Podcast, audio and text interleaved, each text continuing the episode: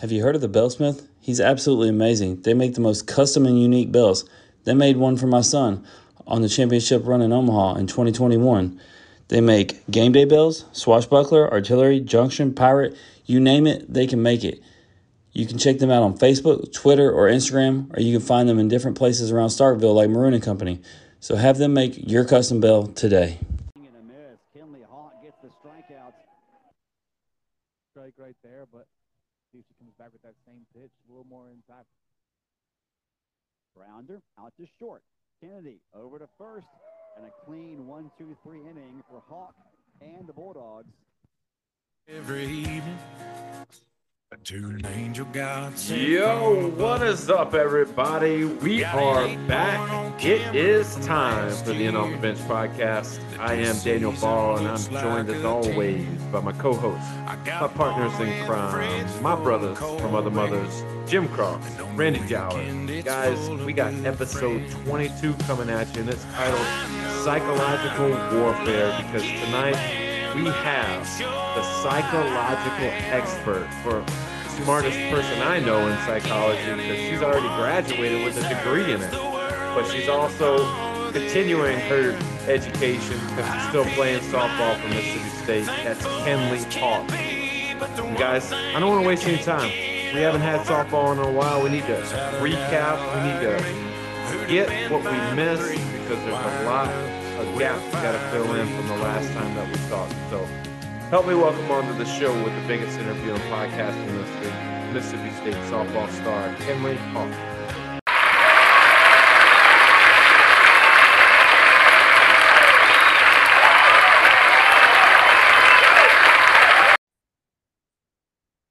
All right, Kenley, a breath of fresh air. We finally got these dudes pushed to the side. We got a stud female athlete. How are you doing tonight?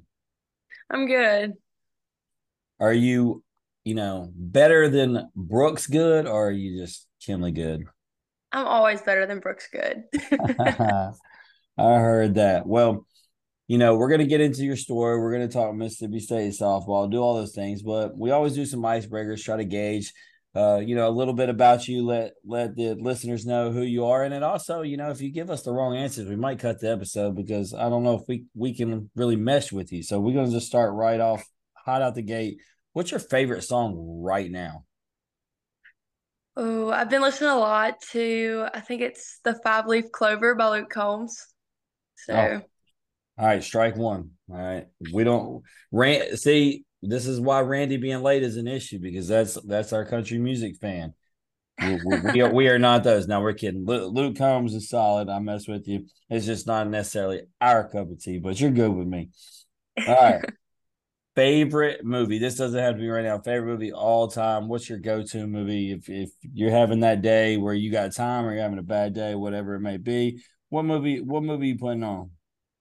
I think either The Other Woman or Conjuring 2. Oh wow, we got we got Wow. something to unpack. I I was I was ready to unpack the other woman because I've never seen that, but I got to go to the second one first. The Conjuring 2, first of all, is a phenomenal movie, but that is not your typical answer at all. So hey, you're gonna have to help me explain how one of the le- most legit scariest movies is is your movie. That's your jam. I said your go to on like a bad day, and you hit me with that. Okay, so ever since I was little, um, I just remember like if I had a sick day or something, or let's say like parents had to work and like I was just stuck with grandma, we always watch scary movies. So like Michael Myers and all that, like binge watch Saw with her, and I mean like I'm like six, like but I'm what, what, what is going on? Like, I- I'm fixing to text. I- parenting is this? I'm fixing to text Brooks and tell him to cut bait. I'm a little nervous for my guy. No, no, no, it's fine. It's fine. I promise. But I've always just tied scary movies to time with my grandmother. So, like, if I have a bad day, it's just like, I'll just turn on a scary movie. You know, it's like she's there right there with you. Um, but the other woman is probably my first pick. You got to, So- t- so, Daniel. Have you seen the other woman before I ask this question? no, I'm I'm afraid to know what this. is I, I don't think it's. I don't think it's gonna be a scary. movie. Get, give us just the quick. What's the other woman? It I- it's- It doesn't sound like a rom. No, if- let's, if let's she- put it that way. if she can sell, if she can sell me on it, I'll. When this episode's over, I'll tell my wife pull up the other woman. That's what we're watching in bed. Okay, so basically, this woman is married to this man who is like rich or they're well off, and he writes all of his business checks and all this illegal money in her name and finds out that he's like also cheating on her with two other women. So she befriends the two other women. They follow him to like a foreign country and expose him and make his life awful.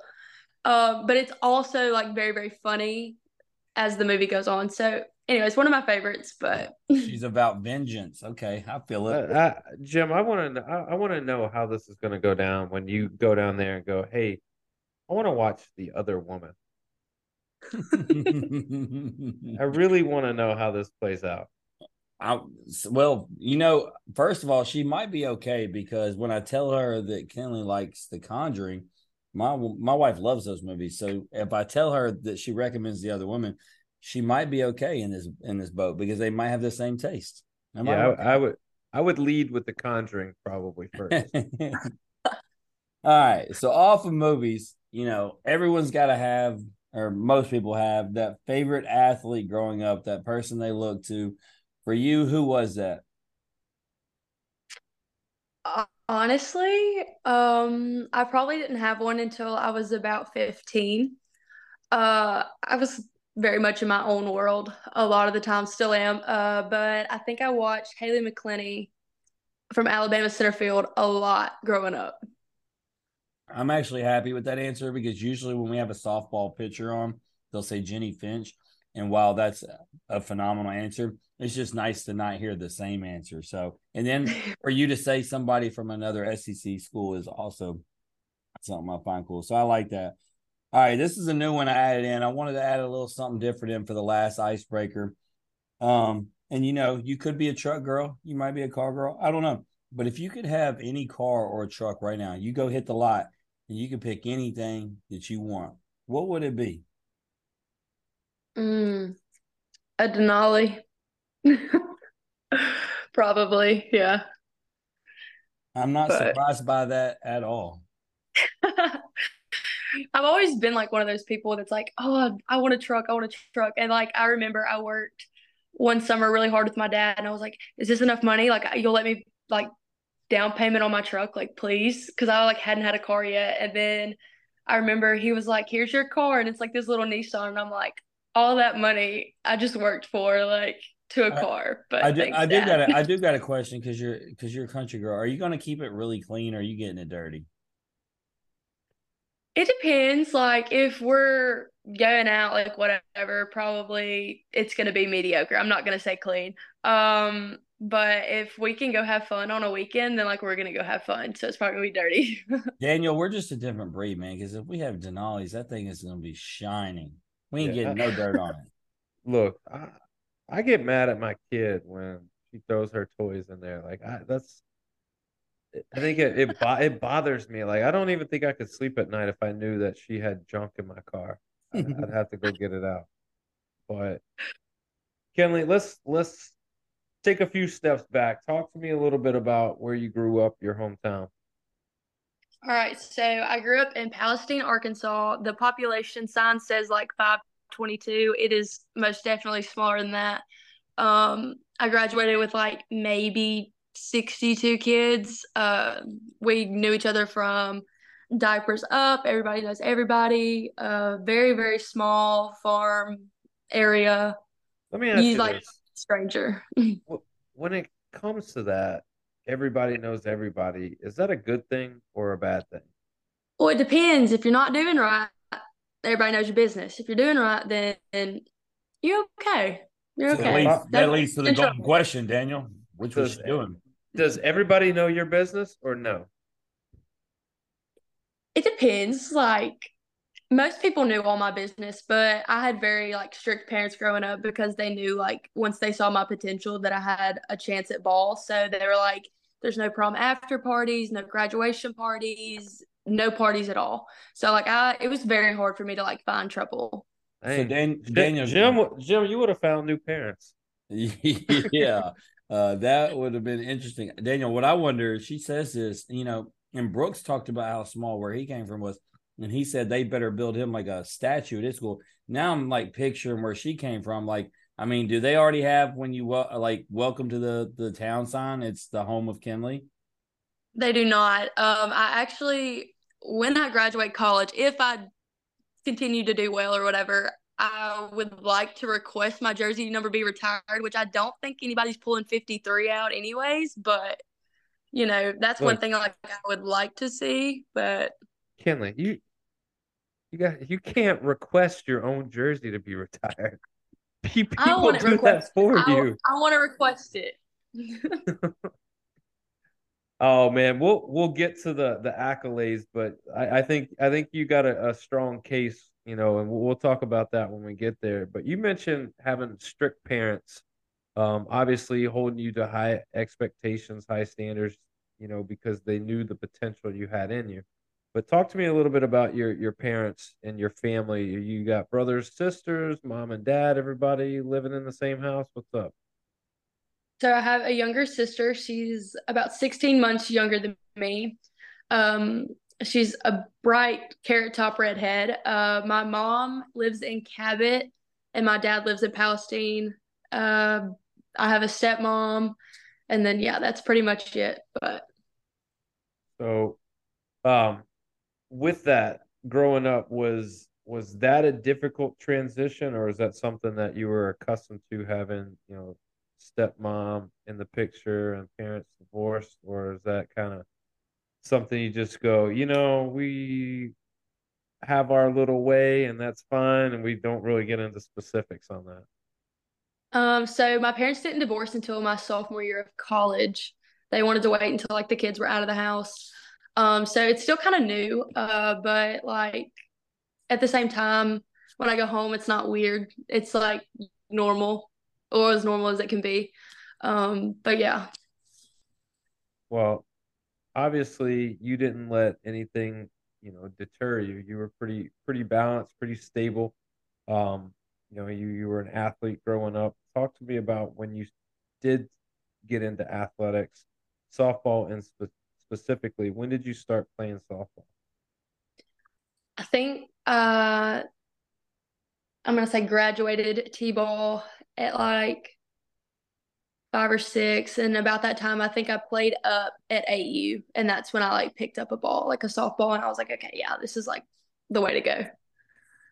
So when you say t-ball and then 8U, are you playing with boys and girls all on the same team? No, so like T-ball, yes, but like when we switched to 8U, it was like all girls. We were traveling and playing off a machine, and then we like graduated up to 10U, 12U, etc. Like and from 8U on, it was all girls.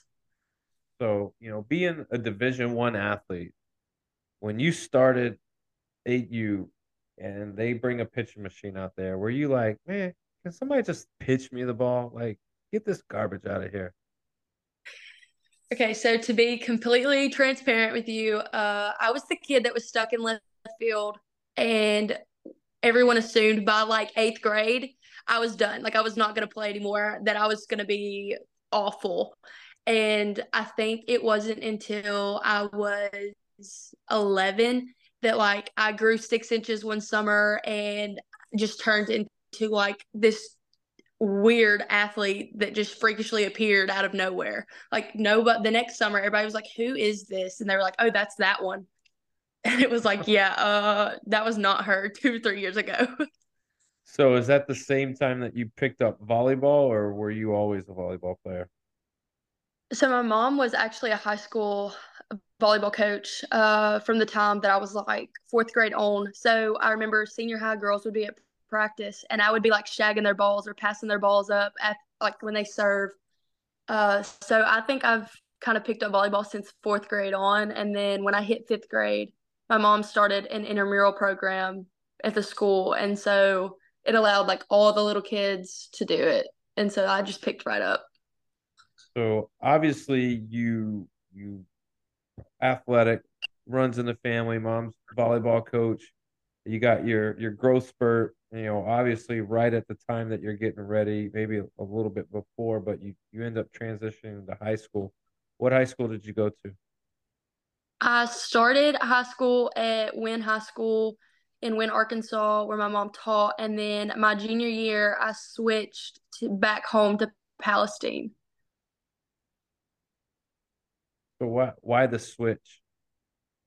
Uh, so it was actually a very toxic environment in Wynne um, almost like a corrupt school thing. And so if someone wasn't playing and someone's mom had dirt on somebody else, like their mom would be like, "Oh, this is gonna happen." So when I noticed that and I got drug into it, just because like at that point I had committed, I was like, okay, no, like I'm not gonna deal with the drama before college. Like I just want to live out the rest of my high school career and just be happy with, you know, even if that is moving back home to a smaller division and, you know, maybe the girls who haven't played travel ball since they were eight, like I'll do whatever it takes because I know that when it comes down to like preparing for college, that's when summer ball hits. So I mm. was like, no, we're just gonna move. Daniel, she just solidified, and just in time for Randy to get in here, that that's why I refuse to say that Mississippi is the 50th ranked state and and Arkansas is 49th. Arkansas is the worst state, dude. She just confirmed it. No one wants to live there. uh, I don't. Uh, I know you live in like the fifth best state. Okay, we get it. Okay, but we're talking about 49 and 50 here, and it matters, bro. It matters. I was I was gonna say I, I feel like it's the same thing, but obviously it is. No, being not. dead last is is a bad thing. so Kenley, obvious obviously you you talk about making the transition your junior year, and obviously it was a great transition for you because you were ranked fifth in the nation by Max Preps um, after your junior season. You pitched eight no hitters and 12 shutouts as a junior. You held a 543 batting average, 10 home runs, 44 hits, 53 RB or 53 runs and 43 RBIs. You were all state selection. You were a full time, four time all state selection. You played travel ball with the Lady Lightning and you captained the, the Palestine Wheatley's volleyball team. I don't know if I said that correctly, but you were you, you, you were you were the captain. So playing multiple sports, all state, all everything. Is there anything you can't do? Um, don't hand me a basketball. I'm gonna tell you that right now. Man, it's ugly. Just that's ugly. that's pretty honest because we have a lot of baseball guys that come on here and the first thing they say is how they can still hoop and do this and then we find out, you know, from other folks that they can't play. They, they're terrible. So thank you for your honesty when it comes to to hoops. Um, but you know during during your your your time um, in high school and in travel ball, at what point did you go, man? I got it. Like like I'm a little bit better than everyone else. Like I can maybe take this to the next level. Um, I think I realized it my freshman year because I'd heard like the hype of being like the freshman pitcher is like a big deal. Like you're coming in as a freshman and you're starting is like ridiculous. Because at that point I was at a 5A school like where we played like Jonesboro and stuff like that. Like just a lot of bigger schools that had people in like go into colleges and playing and stuff. And like I remember I pitched against Jonesboro and I don't remember if we won or not, but I was like, you know, like I threw really well. And I was like, what is this? Like this normally doesn't happen. And then I realized when we played Bald Knob, I think it might have been my sophomore year at that time. I was like, okay, they are on like a 62, 63 game winning streak. Like Bald Knob was just ridiculous at the time. And I remember I hit a home run opposite field, uh, one in center, and I think I held them to like maybe one or two runs. And I was like, whoa, like, okay, yeah, I'm good. Uh, how how pissed were they that, you, that you transferred schools just to do that to them? Well, at that point, I was still at Wynne, but after I left, I remember some of the girls that I was like very close with, they're like, what are we going to do? Like, we don't have a pitcher. And then I just remember the coach being like, this was like the biggest mistake And I was like, no, this is the best thing. And I just remember handing her my locker and oh, that was it. I just walked out. Daniel, that was actually probably worse. She hit them and ran. They were pissed. They're like, we don't even get another chance at this girl. Nope. she didn't she didn't have time for the drama. So you you have all this success, you you start developing, you go, man, I got something that I think I can take to the next level. So at what point do colleges start coming to you and who who's on that list? So I actually didn't decide if I wanted to play until the end of my freshman year, like really wanted to play college. And before I was like, I'm just gonna, go be a student. Uh, but when I did start, I remember University of uh, Arkansas Monticello was my number one. I loved the coach. Coach Early was the coach at the time, but I also love the assistant, which is now the head coach, and that's Kyle Lim. Um, love the campus, small town feel, you know, just like home. And then I started taking lessons from a woman in Hernando at the time, and she played at Arizona. So Arizona was like, "Oh, we want her for a camp, blah blah blah. Like, we get her out here. Like, I think she'll like it." And I was like, "Uh, that's a little far."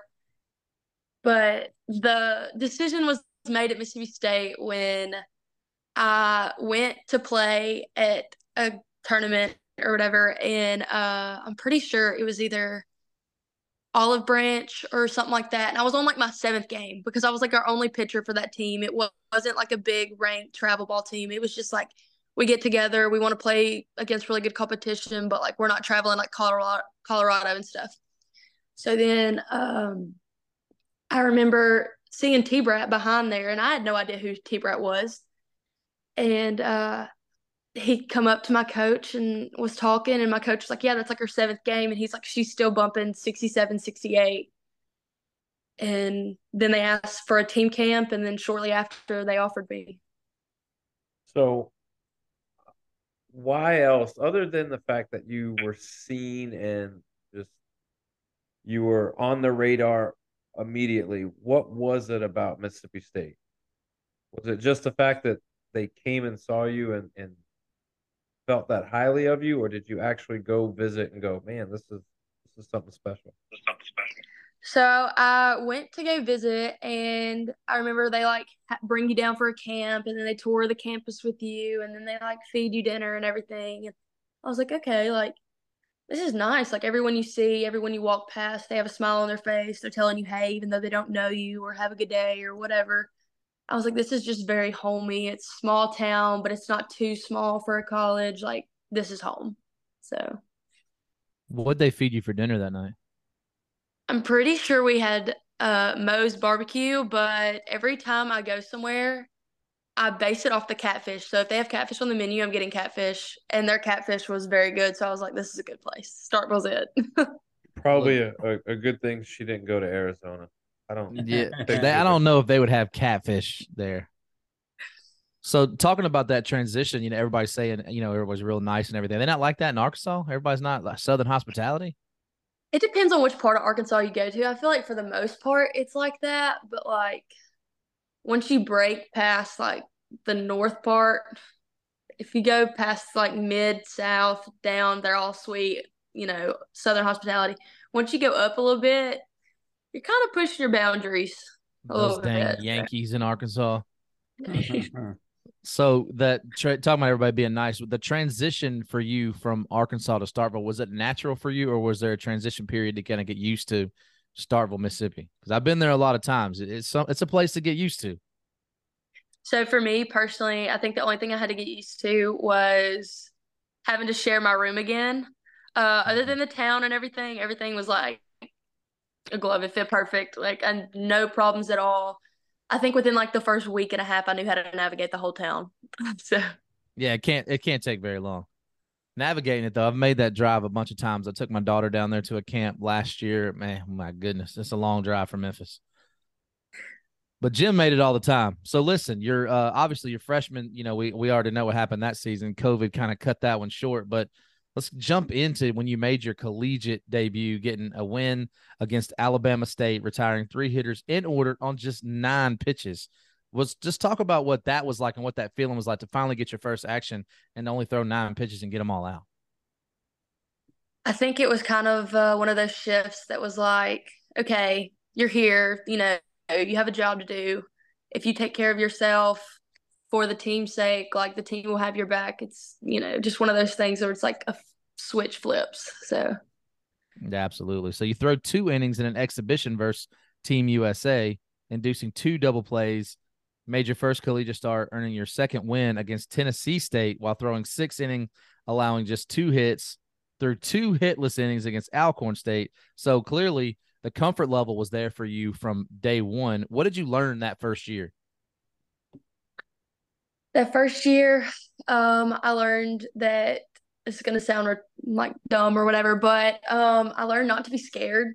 Um, with like anything. Like I was so focused on like the balls coming back at my face and like me missing middle and like the consequences of that or like losing pitching time because maybe you're not locating well and just learning to like put all that fear behind you and just like trusting your stuff and buying into the program.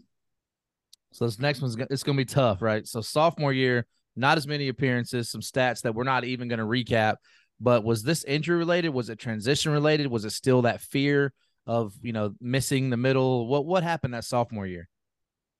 So I think I remember going home and like working and trying to like you know keep up the workload that you're supposed to keep up every time we go home, either over break or over summer. And I think I just honestly like lost myself and like I lost the love for the game. And then I was just like, do I even really want to do this? And then I come back and I'm like not happy. And I think like I let personal life bleed over a little bit too much, and then that's when I was just like, "There's no point." Like, it's I honestly, at that end of the year, I was like, "I'm either transferring or I'm putting my glove down." Would you give up first? Uh, I completely understand. Let's talk about that junior year, that bounce back year. You bounce back in a big way as your team's having a phenomenal year. Let's just jump right into it.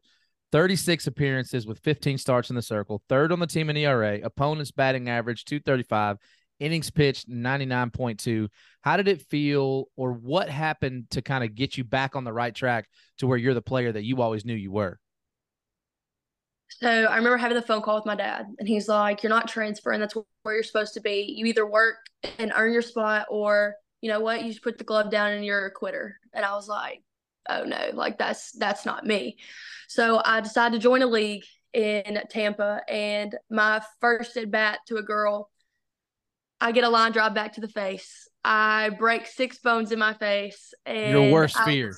Yeah, li- literally, like my worst fear. I and what's crazy is like I literally had a dream the night before that I got hit in the face. Oh man! And I was like, okay, surely to goodness that's not going to happen. And then it happens, and I'm like having deja vu. So I'm making all these phone calls to my coaches, and I'm like showing them only half my face. And they're like, "Are you okay?" And I show them the rest, and they're like, "Oh gosh."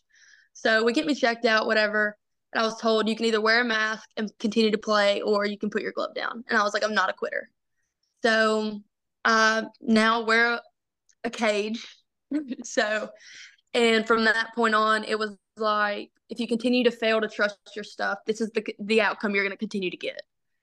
So I was like, put on your big girl pants, suck it up, and do what you know how to do. So, speaking of that, doing what you know how to do, let's talk about some big games three out shy of a no hitter against Ole Miss. How bad did you want that against your rival? Oh, I wanted that so bad. Like I, I didn't even know what was going on. Nobody told me. I mean, of course they don't, but like Yeah, I can't. Everybody's like not high fiving me and I'm like, what's going on? Like and I guess it's just like superstition. I don't know. Like they're like patting me on the lower back. Like they never do that. They always either high five me or pat on the butt. And it's like literally like lower to mid back. And I'm like, okay uh, what's whatever. So then I noticed that we they do like a hitter or pinch hitter or whatever, and we shift our middles, we pinch our middles, and the ball goes right through the five six hole. And I I went back and film and I watched it over and over. I was like, could I have gotten that pitch further in or whatever? I think I could have. I might have hit her, but I think I could have. So I was like, oh no, like disappointing. But I mean, I mean overall, hit her, hit her. Exactly. Yeah, but I was like, I had to back and look. And I was like, you know what? Overall, that's a good game. So that's a that's a hell of a game. So you threw 5.1 innings to earn your 10th win against number 13 and my Tennessee Volunteers, obviously a storied program. Just talk about what that felt like. Now you're kind of grooving, right? At that point, I was. Um, I remember I got on the mound and I was like, okay, okay, these are some big girls. Um, they're like my size. Like if you look at our roster, it's like all like five, six lower. Like nobody's five ten.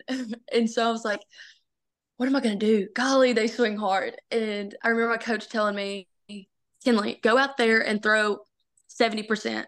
I was like, seventy percent? Are you are you sure? Like this is the SEC game? And he was like, throw seventy percent. And I remember that was like when I was consistent at like 68, 69.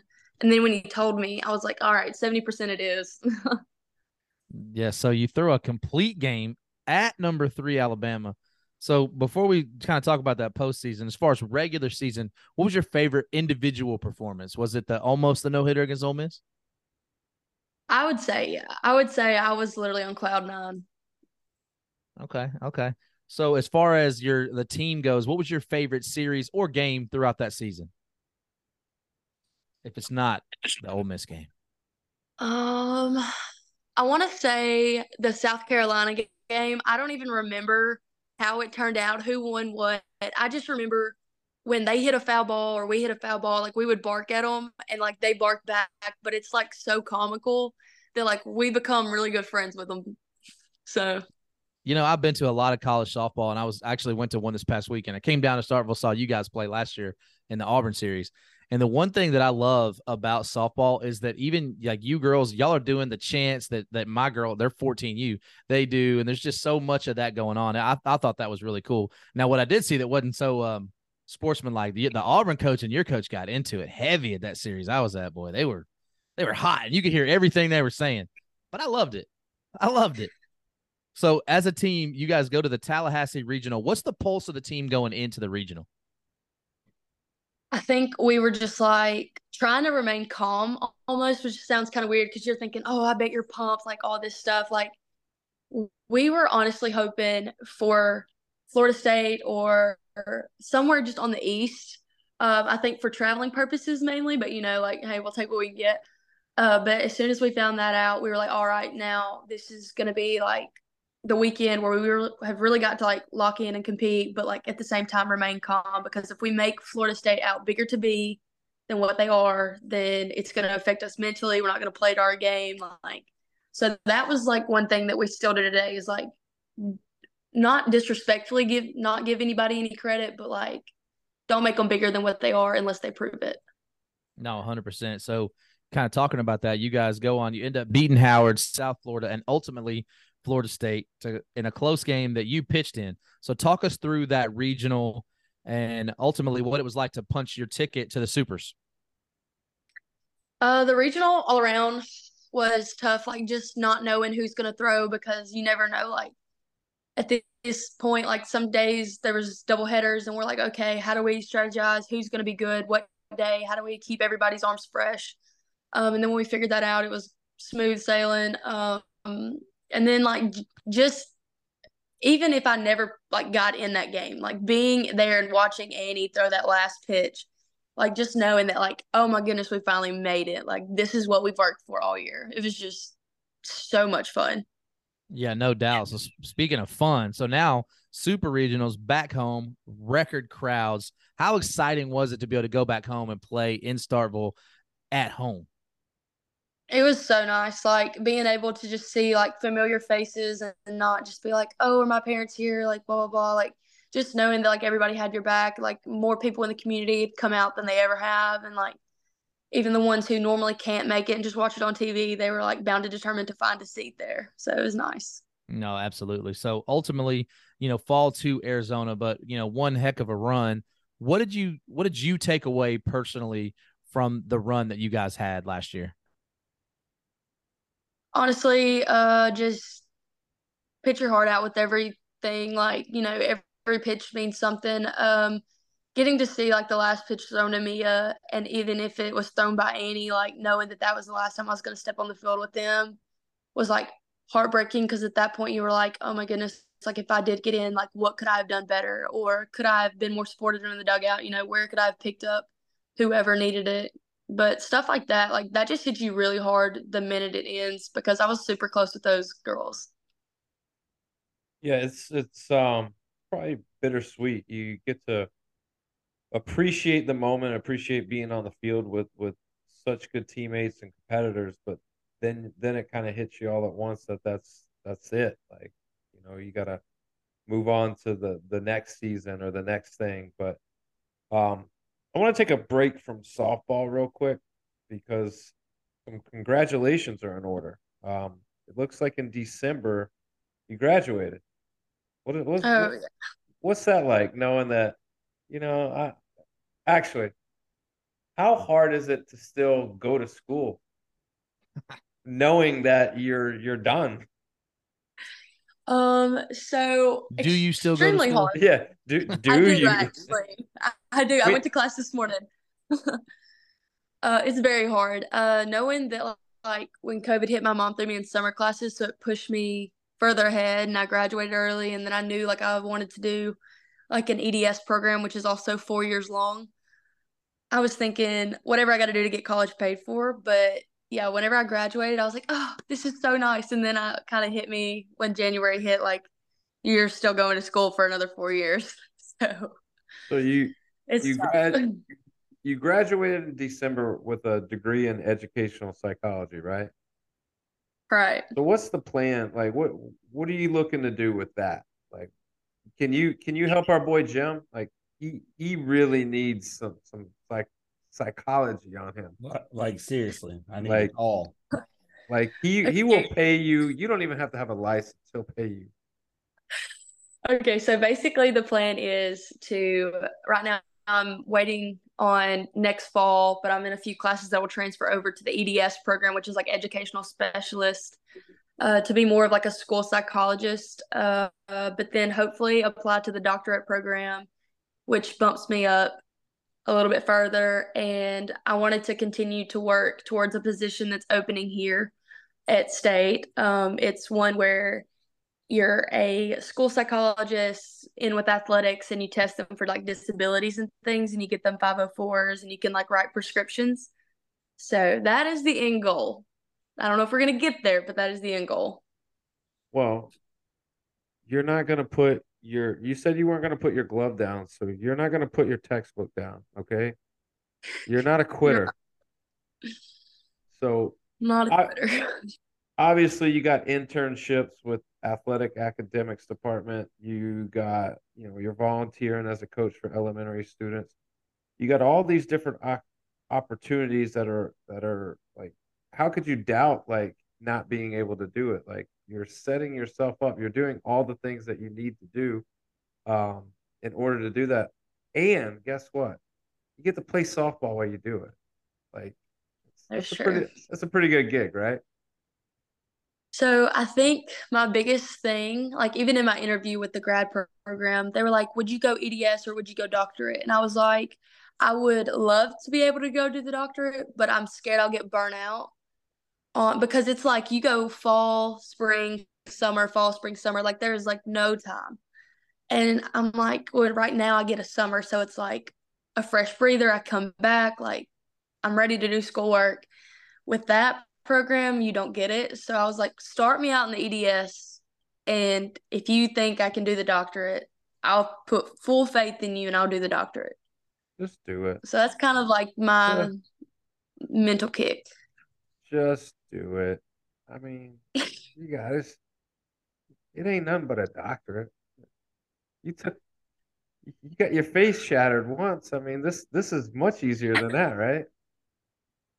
So Well, when my face broke, I like it didn't hurt. It didn't. I didn't cry. I like turned to my third baseman and laughed. I don't think I'll be laughing if my GPA No. shatters in grad school. no, you.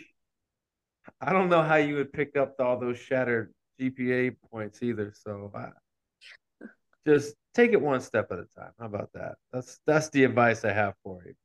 But going going back to softball this season, you made 12 appearances and two starts in the circle. You're fifth on the team with a 2.57 ERA. You got 32 uh, innings pitched, uh, nine relief outings. The team is 22 and 10. So tell me a little bit about where you're at and give me what does the team need to do to get back where they were last year and finish the job. I think just continue to have each other's back, you know, like not always the pitchers are going to be on, you know, or the hitters are going to be off or, or they're going to be on. Like it's, we're having trouble right now, like piecing those two together. But as many games as we're going to play, like the more we play, the better it gets. So I'm thinking like we just need to buy in, continue to like trust the process, and just find a way to find us both on. Yeah, so I'm gonna try to make my way out there now that I got me a Kenley Hawk Bell on the way. So when I come, I'm just gonna tell you, I'm not accepting no L's, especially, you know, I know Brooks is lurking somewhere. Going to the baseball games hasn't exactly been ideal. So softball, don't don't let me down. You got me? I got you. No, I'm teasing. I knew he might be somewhere around, so just in case, I thought I'd throw, I might throw a little a little shade. At, He shade said he was going to be popping up from behind you. No, he was. He started the show here. He uh he was talking smack right out the gate. No, he always does.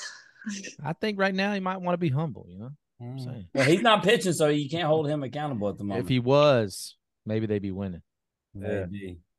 But nonetheless, we are done talking about softball. It is time to get to know you even more by playing a game that we play with every guest called This or That. There's only uh two simple rules to this game. I'm gonna give you two options. You pick one or the other. You can't say both, and you can't say neither. Are you down to play? I'm down. All right. So, would you rather have the ability to teleport, or would you rather have a time machine?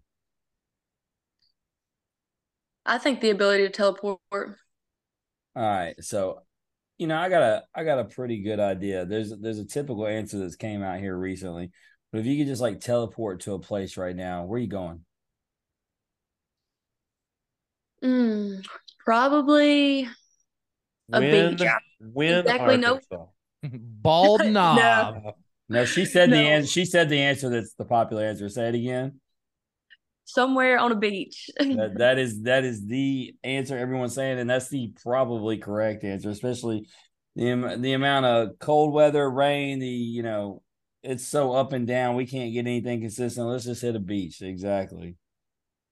Um. So, only mode of transportation. We ain't walking. There ain't no cars. You either can go by a donkey or by a giraffe. What you taking? Giraffe. All right. So is this a flashy move? Because as Daniel likes to point out, it's not exactly if you're wanting to get from point A to point B, it's not going to be your most reliable. But if you're just wanting to walk in and just shut the place down, or not walk in, but ride in and shut the place down, it's the way to go. So is, is that why we're going this route? I think I'm just going this route because, well, one, it's flashy, but two, like, if I ever need someone else to see, like, I can train that thing to signal down, like, hey, no good, up over there. We can't go that way. I think it was Brooks just just recently said you could saddle a giraffe, and I'd like to see that done. Um, personally, I want I want to I want to know if you can s- saddle a giraffe now. I mean, I don't know, but would you rather be the strongest person in the world, like the ultimate strongest person in the world, or have the ability to fly? I'm going to say fly. Seems to be the only answer. I think I'm only going to get one guess that's going to agree with me. I'm I'm taking strongest in the world. Both these guys are flying everywhere, but it's all right. They can stay soft and weak. It's all good. Um, this is the question you've been waiting on. You talked about it before the episode. Who's the better pitcher? You or Brooks? I mean, who's throwing? Let's be honest. Who's throwing? Like, I think me, honestly. Like, I think, yeah, he can get hyped up and close a game, whatever. But like, I What I actually would rather season when he see- comes back. What I'd actually rather see is all that smack he talked about being such a great hitter. Oh, he couldn't I- hit off of her. There's I no want to. I want to see him try though. I No still way. want to see him try. He's pretty. Hey, he carries himself with enough enough confidence. I bet he believes he can. He, So he couldn't even He he couldn't even believes. he couldn't even catch her forty percent. Oh yeah, Randy wasn't here for that man. Bullpen. Yeah. He couldn't catch your bullpen session, bro. So let me let me tell y'all a story. I, I got a, a good friend of mine who, who will remain nameless, but he's a coach for the University of Memphis. You know, he hits me up. He says, "Hey man, I'm gonna be hitting against the girls today." And I said, "Well, you're not gonna even make contact. For one, I mean, you're older. And he's like, "Oh man, I'm finna put that thing into the moon," and he didn't even make contact. He fouled one off, and I mean, we're not even talking about Kenley Hawk here. We're we're talking about the no offense, University Hey, of Memphis. Hey, hey, what? Hey, we got it. You set up a it. guess from the University of Memphis. it. What if she checks out this? She's not a not a pitcher. She's not a pitcher.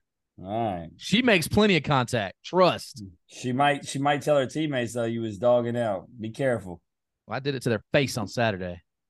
All right. So you talked about transporting to the beach somewhere, but I seen that, you know, obviously you're a very country girl. So I asked, would you rather go to the beach or to a lake? Mm. I'm gonna say, well, it depends. Does the lake have a rope swing? I mean, it's Arkansas, of course it does. Oh, lake then. so we know what the make or break deal is on the lake. It's not a boat or what comes with the boat. It's it's the swing. Okay.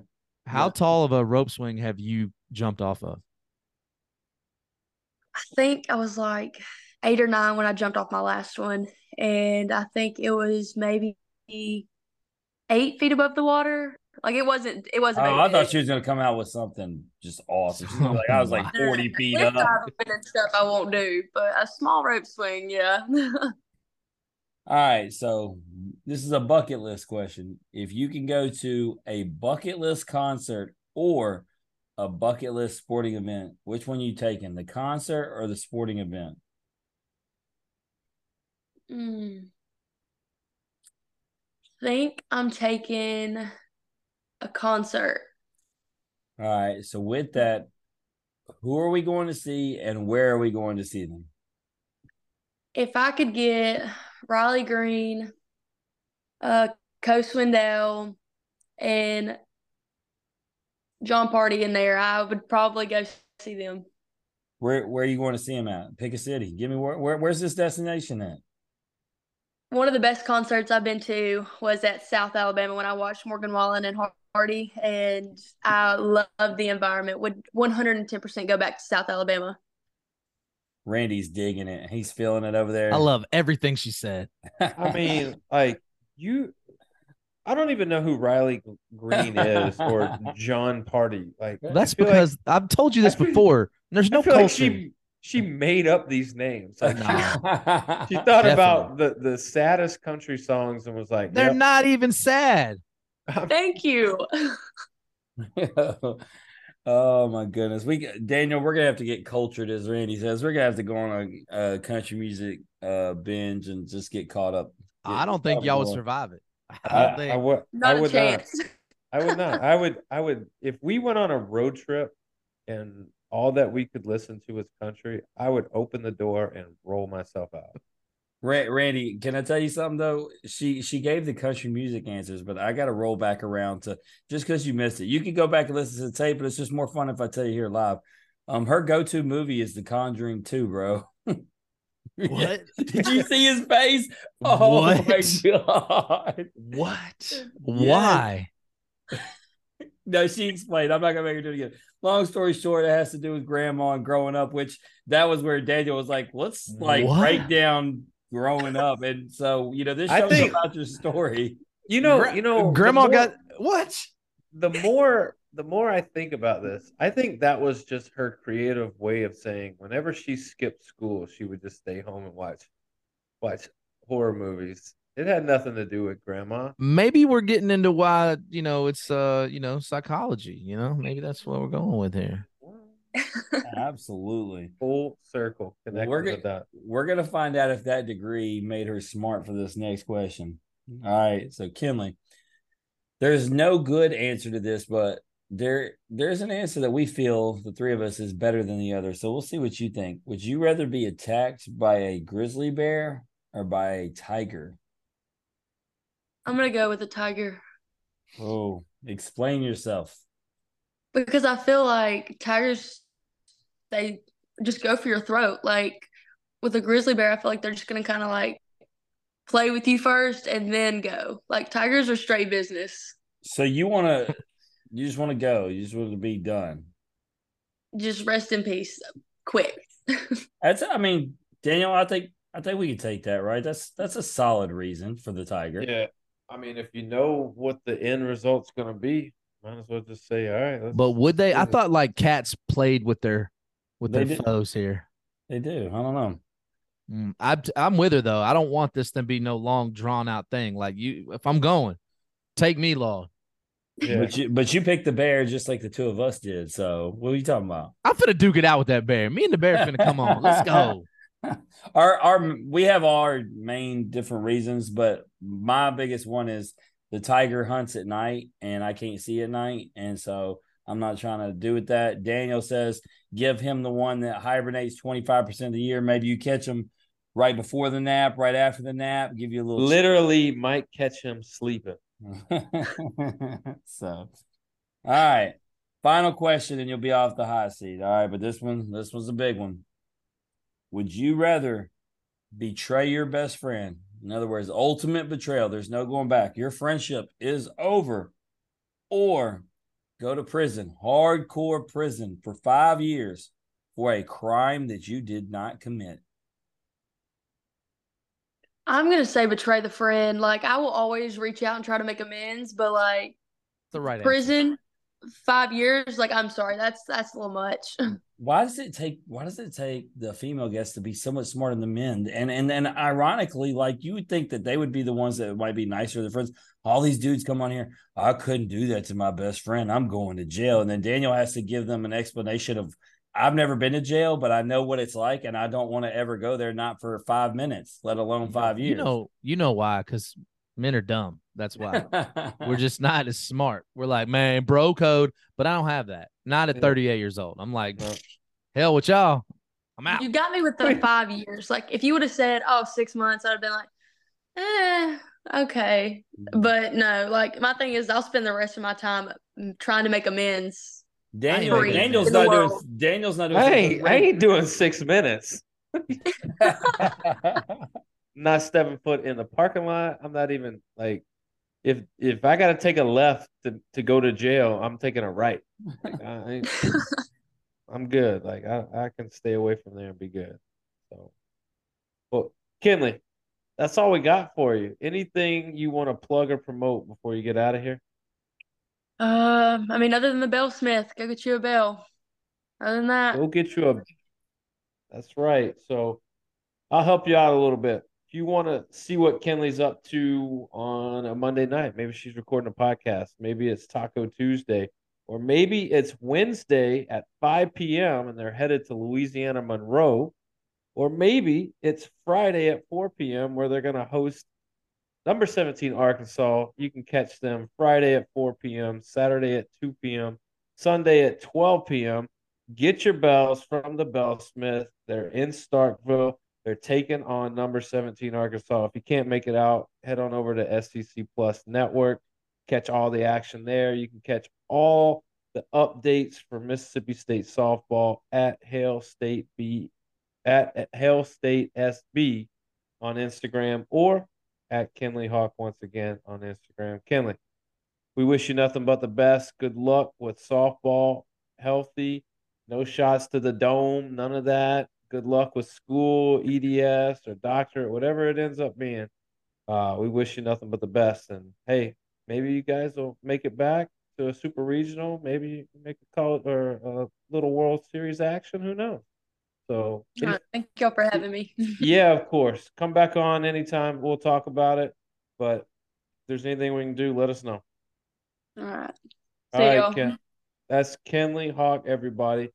We're going to take a quick break. We're going to plug our sponsors when we come back. We got some headlines. Welcome back to the In Off the Bench podcast. We got some headlines for you. We're going to start with you, Jim.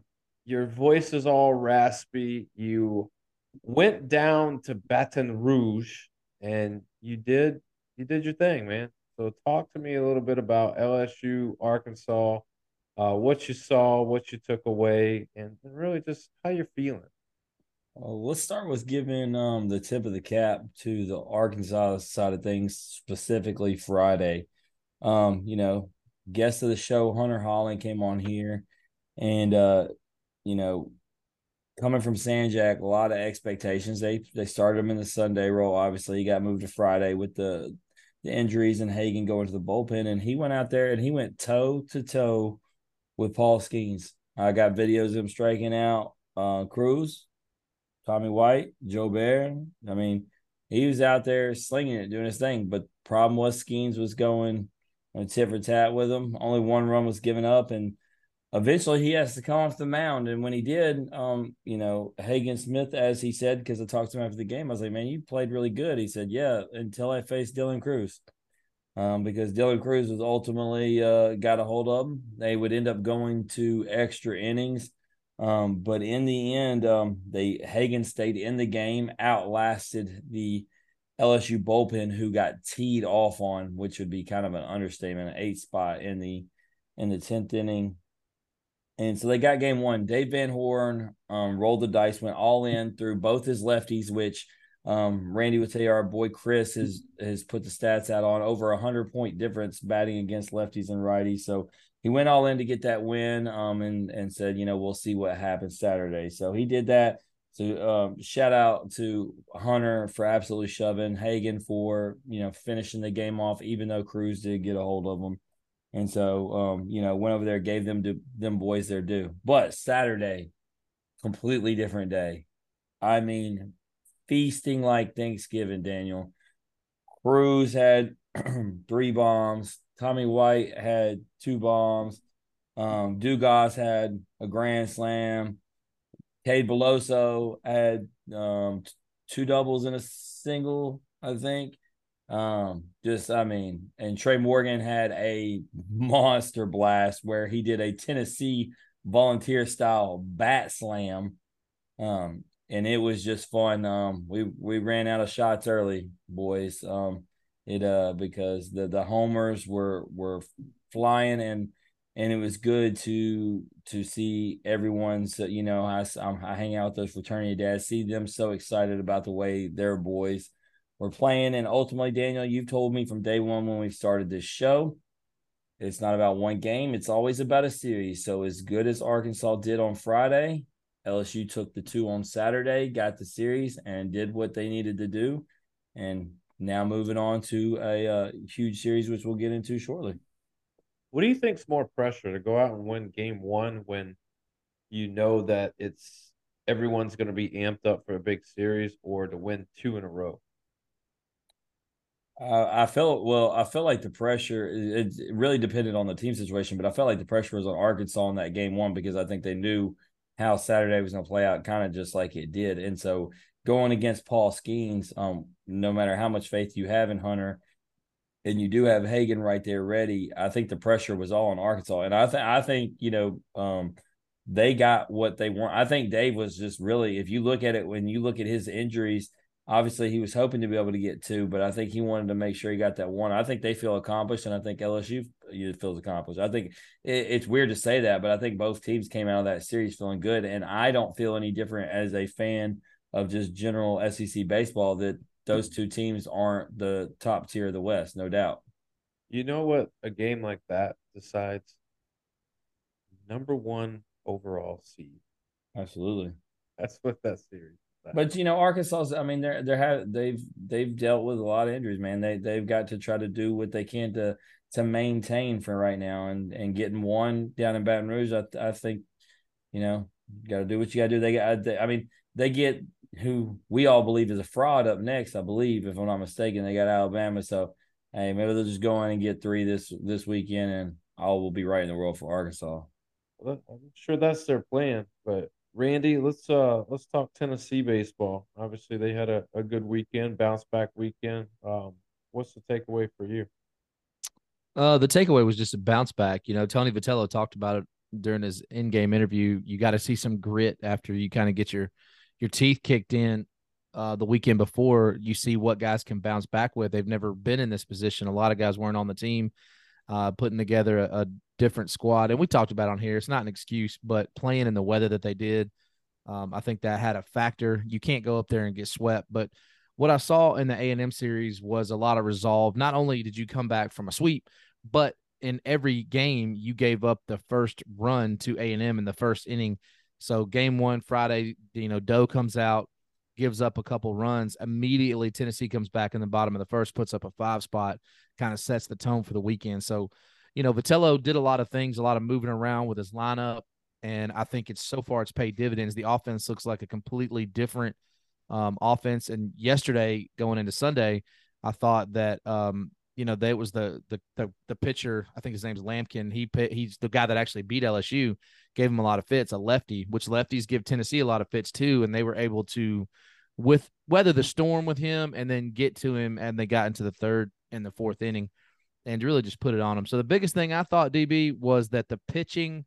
Um, maybe wasn't as crisp. Uh, I think that Doe and Burns both had eight strikeouts, but the offense looked a lot better. And we all know offense is what you're going to need to beat LSU because they're going to score some runs. Yeah, when you give up early runs, you know, especially in, in the first inning, like it's helpful to know that your guys are swinging the bats well behind you because you don't really think too much about it. Well, since you bring that up, Daniel, uh, I neglected, and this ties perfect to what y'all are both saying. Um, Ty Floyd for LSU, who's a guest of the show, so that's why I feel bad that I neglected it he looked like he was going to be in real trouble against Arkansas in game two. Uh, he gave up two runs in the first inning, gave up a, a bomb to Wagner, um, had two men on um, still, even with the two runs. And then he got out of the jam, ended up going six and two thirds, striking out seven. So, um, for one, he held his own. But then to the very point of Randy's thing, um, had he even given up a little bit more the way LSU teed off and got into double digit runs, it didn't matter. But um, I, I just thought about that. I had forgot about that, and that kind of carries to what Randy was saying about you give up a couple runs early, but if the offense shows out, then it's all good. And DB, something that we talked about last night on the Twitter space with uh, the, the Arkansas guys. Um, Drew Beam yesterday in, in the Sunday game. Obviously, he's their Sunday guy. Um, mostly mild mannered, mostly you know pretty even keeled. He's been on the show, obviously and he was getting taken out of the game. And when Vitello was pretty clear that he was going to come take him, come pull him, he walked all the way to the shortstop and had his glove over his face. And I don't know that he was saying curse words, but it sure looked animated. Um, you as a pitcher, if you feel like you got it, now there were two runners on. Vitello was definitely going matchup with his pitching. Halvorsen bringing Hal in, uh, who hadn't pitched since Friday. As a pitcher, what's that moment like for you when the guy's coming to get you and you know in your mind, you got enough to get out of the jam?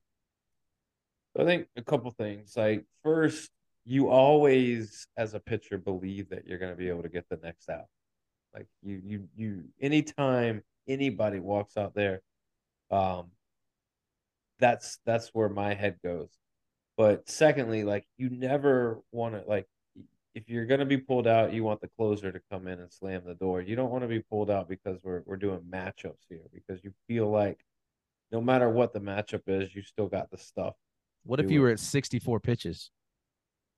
You know, it's that's the thing, man. At 64 pitches, all I can say is it's it's still early in the season and to tax anybody more than they need to be taxed. But also, I think it's probably a long term play for Tony V because he needs to get guys in certain positions to know who he can trust and who he can't.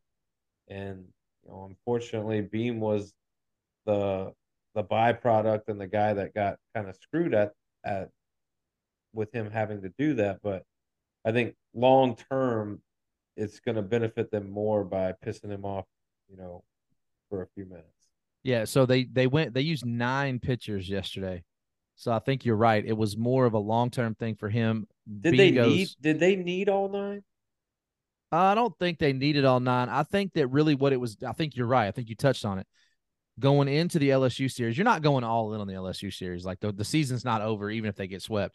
But I think what he was trying to do was see what he could, what he had. Right, you got Halvorsen. You kind of know what you have. Aaron Combs, Zander, all those guys. But some of the other guys like AJ Russell, Fitzgibbons, Andrew Lindsey, you know what you're getting out of Kirby and Camden. But you still want those guys to get some work because up until that point, the work had kind of been limited when you got um, you know, Doe going. I think he went six.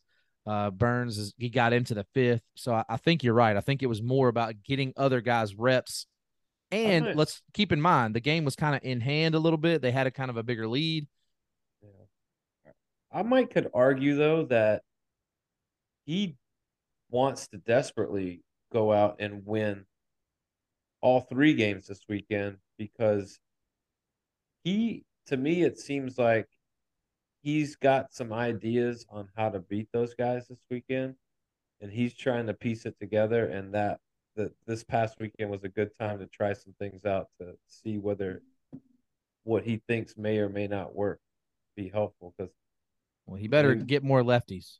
well yeah i mean that's even still man i mean i don't i don't know they swing the bat really well i think you're gonna have to you're gonna have to mix it up and you're gonna have to fool these guys and keep them off balance and you're almost gonna have to pitch backwards in my opinion to to these guys because they're they they hammer shit man they they do um, They do, but I think the whole lefty righty thing, and we'll get into deeper into the matchup, I guess. But to me, if I'm gonna trust a guy against a lineup like that, it's Chase Dollander. Like I, I'm not, I'm not worried the fact that he's a righty because if you watch him pitch against lefties and righties, he can go to either side of the plate. He can change, you know, the plane. He changes the eyes. I mean, there's nothing he really can't do when he's dialed in.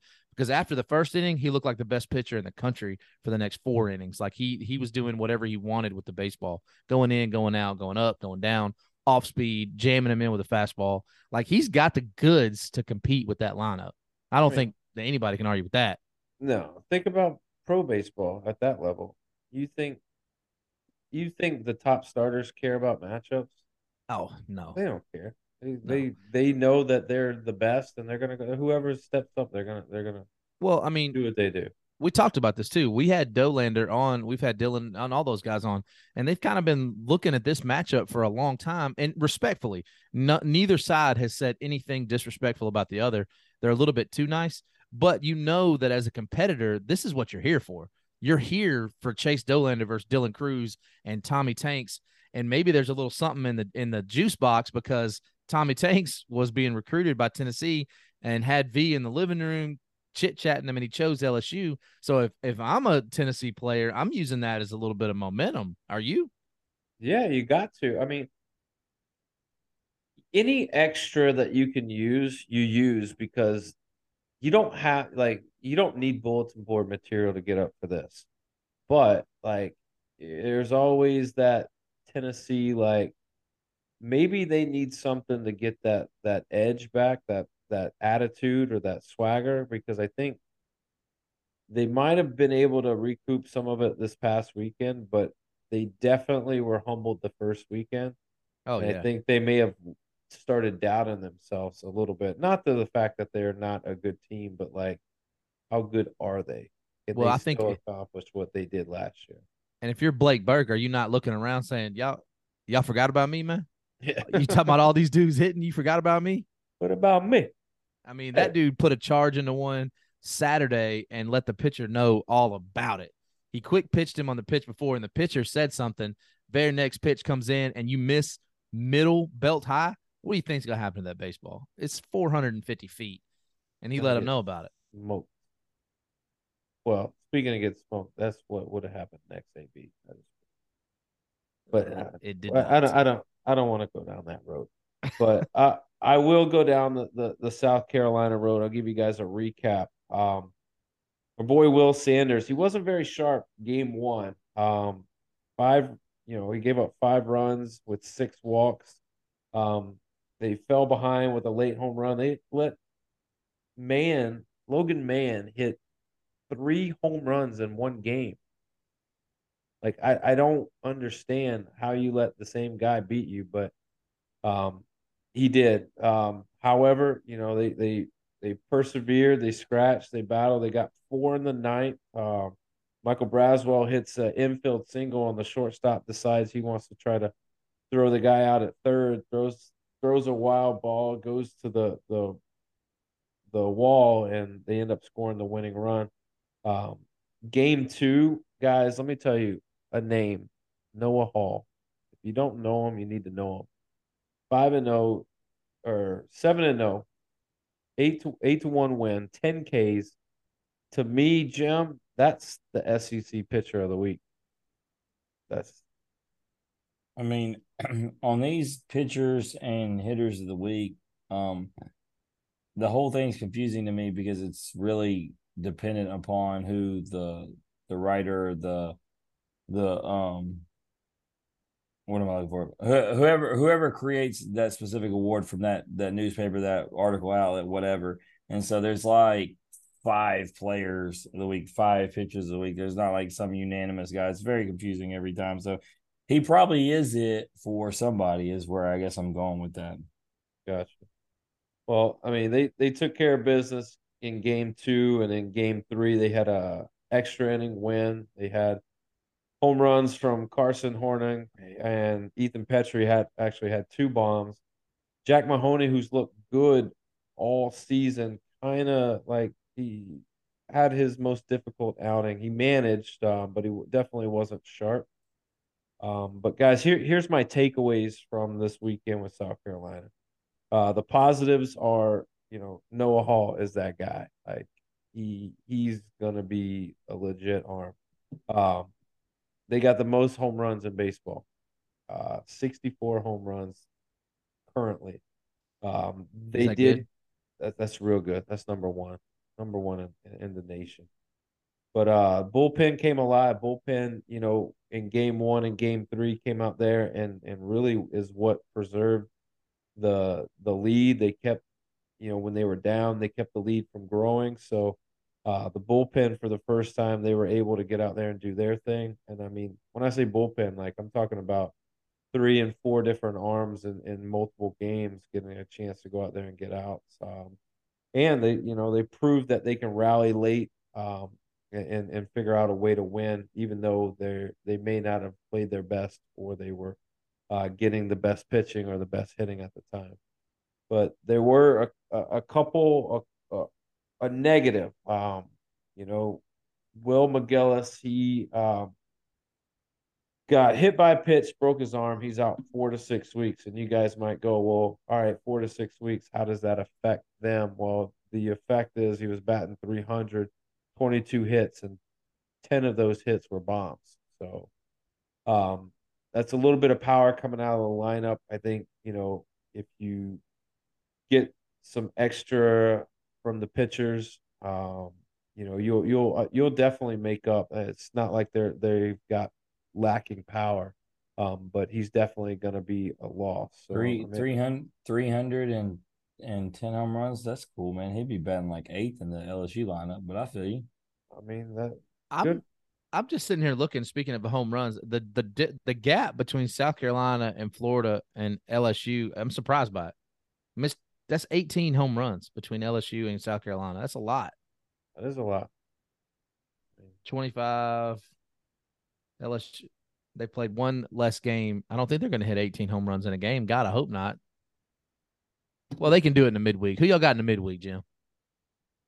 Oh, I done forgot. Um, I got it pulled up right here. Give me Everybody's looking right past the midweek. Yeah, Going because right I- into this I- weekend. Because I'm I'm thinking Yeah, nothing y'all about- know my nothing but- feelings on midweek. Yeah, but I'm thinking about nothing but Tennessee. Are you? I mean, are you surprised they're playing Grambling? Grambling. What about Campbell? Roll damn humps. They're fifth in home runs. Go ahead, Humpus. Tennessee gonna be the one losing to UNC Asheville. Thinking about LSU. Don't care. They could lose. You go. I hope they do. Do you, yeah? Do you do you think LSU or Tennessee one is worried about Those any midweeks. midweek games right now? Well, I don't Uh, understand what Tony Vitello was doing. He pitched Zander Sechrist two times this weekend. That's the midweek starter. You can't pitch him tomorrow. I wouldn't think. No, no. so you're no. saving him for LSU. You got to be. Absolutely. See, that's the strategy. He, he he's They give me like- give me Tennessee.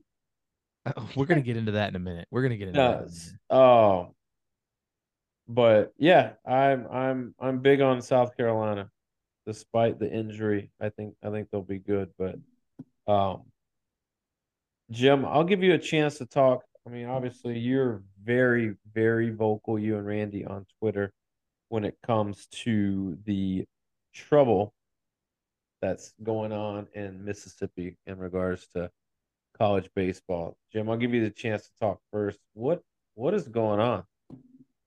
Um, it's very simple for both- Trash. it's very simple for both teams. They can't pitch uh, either of them, and uh, you know both zero and six. You know they. I joked when LSU won the football championship and they came out the next year and were terrible, right? And I said you sold the soul for uh, to the devil for a championship. Man, it, it feels like both teams from Mississippi did because, um, I mean, Randy said it. Like I'm not, I'm not gonna call him trash, but I mean, you know, it, it, it, it is, it is. You know what I am, uh, but I mean, So, it's so much deeper than just pitching for Mississippi State, though. I mean, their errors, they have like 50 errors. Well, and you know, I blame that. I blame um, a good portion of those on a certain player that plays third base because Chad Mass kept talking about hey, he's going to be better than Tommy White. That's his own fault. he, he, he, he spoke that into existence. But no, um, Ole Miss is is completely um changing around their weekend rotation. They've already announced it. Mississippi State has changed theirs like five times. Um, I uh I was at Cade's house the other day. He is not coming back soon. You know, they don't know what's up with Hunter Elliott and Ole Miss, so I don't see these problems going away. Um, pitchers aren't going to just fall from the sky for either of these teams, and the trouble gets worse because, as you know, Daniel, Mississippi State has South Carolina coming to town. Yeah. Um, who likes to hit home runs, as you pointed out, and we have pitchers who are either going to walk you or they're going to give up home runs. So, um, a bad scenario. And then I think Ole Miss is in a real situation because Texas A&M coming off their series that they had to play, now they're in one where they actually are the favorable team and they're at home in Bluebell, and they're going to be looking to get some get back after Tennessee and LSU. And so I think old, I think both those. I'm gonna I'm gonna go because it's not on our prediction sheet. I think we're looking at 0 and 9 for both of them. Ooh, I don't think so. I think that Ole Miss wins the series against A&M. If you really look down through the, the like I was saying, it's deeper. Mississippi State's fielding percentage is 960. 960 through what is that 25 games they played uh, Yeah. that's off they have uh they're dead last in double plays turned they're first in errors with 35 errors i mean that's egregious De- they've only turned nine double plays Ole Miss actually as well. Could couple that up with Vanderbilt's turned 24 stolen bases against. Mississippi State has allowed 47 stolen bases against. The next second place is Alabama with 31 so, and then you got, you know, like Tennessee, they 24 stolen bases against. Uh, Georgia only has nine. They must have a guy. Li- and listen, to this we're talking about pitching from a hitting standpoint. So I'm riding home from Baton Rouge on Sunday. I'm listening to the Ole Miss game on the radio because I'm obviously traveling through Mississippi. It was on the radio. Jac Caglianone walks eight batters in the first four innings, and Ole Miss produced zero runs. That cannot happen. No, I agree. And another one, another thing that stood out to me, it's been talked about by Mississippi State steal attempts against 54 against Mississippi State. People, it's it's they're just rolling Logan, around. Logan Tanner is not there. Well, Luke Hancock got pulled from the catcher and moved to the first, and so they got the He other should be. back there. But Another thing that stands out, DB, this will drive you crazy as a pitcher. Pass balls. Mississippi State has 14 pass balls. 14. Ole Miss only has one. I guess what I'm saying is to me, if I'm looking at these two teams, I know they're both 0 and 6, they're both going through it, but I can make a case for Ole Miss that they could be decent. Does that mean that they're going to make a run? I don't think so. They need to get some pitching back. But Ole Miss is doing some things. They're scoring runs. They're not giving away runs at a at an alarming rate like Mississippi State is. I think Mississippi State is down bad. well, I well, think uh, Ole Miss is Mississippi State's better. down real bad because let me tell you, Randy, how many times did we talk with Lowndes talking about Mississippi State's schedule was backloaded, so maybe it'll benefit them because they could get better. Well, they started off 0 and 6, got South Carolina coming, and like we said, LSU, Arkansas, and uh, whoever the other one was. I uh, I guess it was A and M because at the time they were the higher ranked. Anyway, uh, nonetheless, if you just say LSU and Arkansas are, are your on your because I know LSU is the last, so that's what you got to finish with, like, and they're Oh, already where they're at. The They go to Tennessee too. I'm telling you right now, um, you know, I've had a lot of Mississippi State people ask me what I would do, and I, I mean, I haven't been into college baseball as long as either of you guys, but I know this. Um, at that school, it's unacceptable. If you finish dead last back to back years, that staff's gone. I, in my personal belief, I, I don't think that Oh, national agreed. championships. I don't think the national championship saves them. It can't save you two. It can't save you two years. It gets you one. You you, you get a freebie, but you don't get two freebies. That's why I think the the urgency is now for Mississippi State because now they're going into the second year where okay, you you claim that you you know that last year was a one off and you're rebuilding, retooling, whatever buzzword you want to use, and then here you are now you're 0 and six, and you're coming across arguably one of the hottest teams in the country this weekend, and it doesn't get any easier for you. You drop to 0 and 9 in conference play, like that's tough sledding. Even even if you get one of those in there, I mean, one and eight. I mean, what we talking about? Like, you know, it's just them, them and Ole Miss, and then depending, you know, if Randy projects Ole Miss right on A and M, let's just for the sake of argument. I mean, you got one. We talk about the battles at the top. You got one hell of a battle at the bottom to see who can finish last. Yeah, I, I said it before this. I don't think, well, at this point, I think it's pretty clear. Mississippi State is not even going to Hoover. They don't need to worry about any kind of regional. That team probably won't make Hoover. And then if you it's it's bottom two, it's bottom two SEC teams. It doesn't matter East or West, right? right. It doesn't. So it, it's looking like the West. Ironically, the the powerhouse is probably going to be having the two teams left out of Hoover, correct? Yeah, I think because what the bottom team in the East is Georgia, and they've I mean they they've been really competitive. They've just lost some close games. Well, they've they've started out with the harder schedule too, though. Uh, they have, they have. But I mean, hell, if you look at it, they still they still. How are we supposed Florida to get our Alabama? How are we supposed to get our Alabama prediction right with these other teams just doing this, man? They just yeah. screwing us up because we we weren't wrong about Alabama so far. They ain't been nothing. No, they're they're not. They're not. But they're competitive. I'll give them that. Yeah. They're competitive. So let's go. Let's go into our picks out the gate strong. I, I figured you would say this one for last, but Tennessee LSU.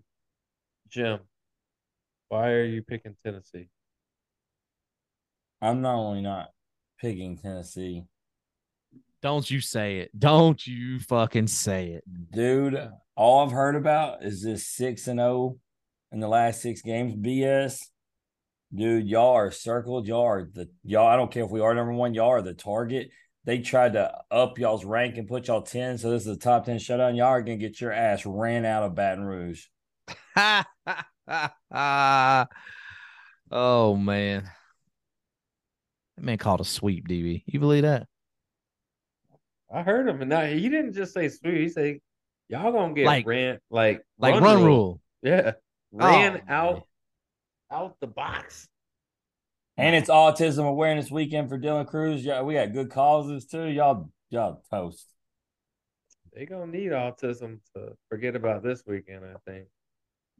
But no, seriously, I I don't know. It's it's like flipping a coin for me. I could see Tennessee going and figuring out a way to win too. Um, I think they got the guys that if if there was a team, see, I think that's what it comes down to you know, when you looked at the schedule and you go, all right, if LSU is as good as we think they are, and they have been, what are the teams in the SEC that they're going to play that can give them trouble?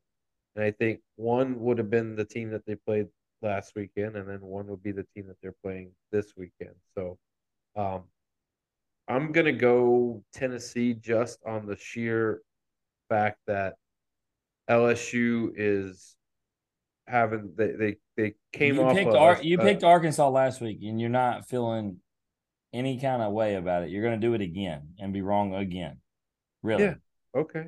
Well, I mean, that's my pick. I I can be right or I can be wrong. Like, or you just be wrong and you just listen to your best friend tell you that LSU is going to roll. Okay, maybe they do. Hmm. Hmm. I'll try to help you. Well, I was trying to justify the fact that I think they're going to be a little tired from the pressing that they had to do against Arkansas, and they're gonna. I think they're. I think they're gonna overlook Tennessee a little bit. That'll be a motherfucking mistake. Yep. We're not Ole Miss, bro. Rand, overlook Rand, Tennessee when they come to town. Randy, you taking Tennessee? Oh man, you know I'm taking Tennessee, baby.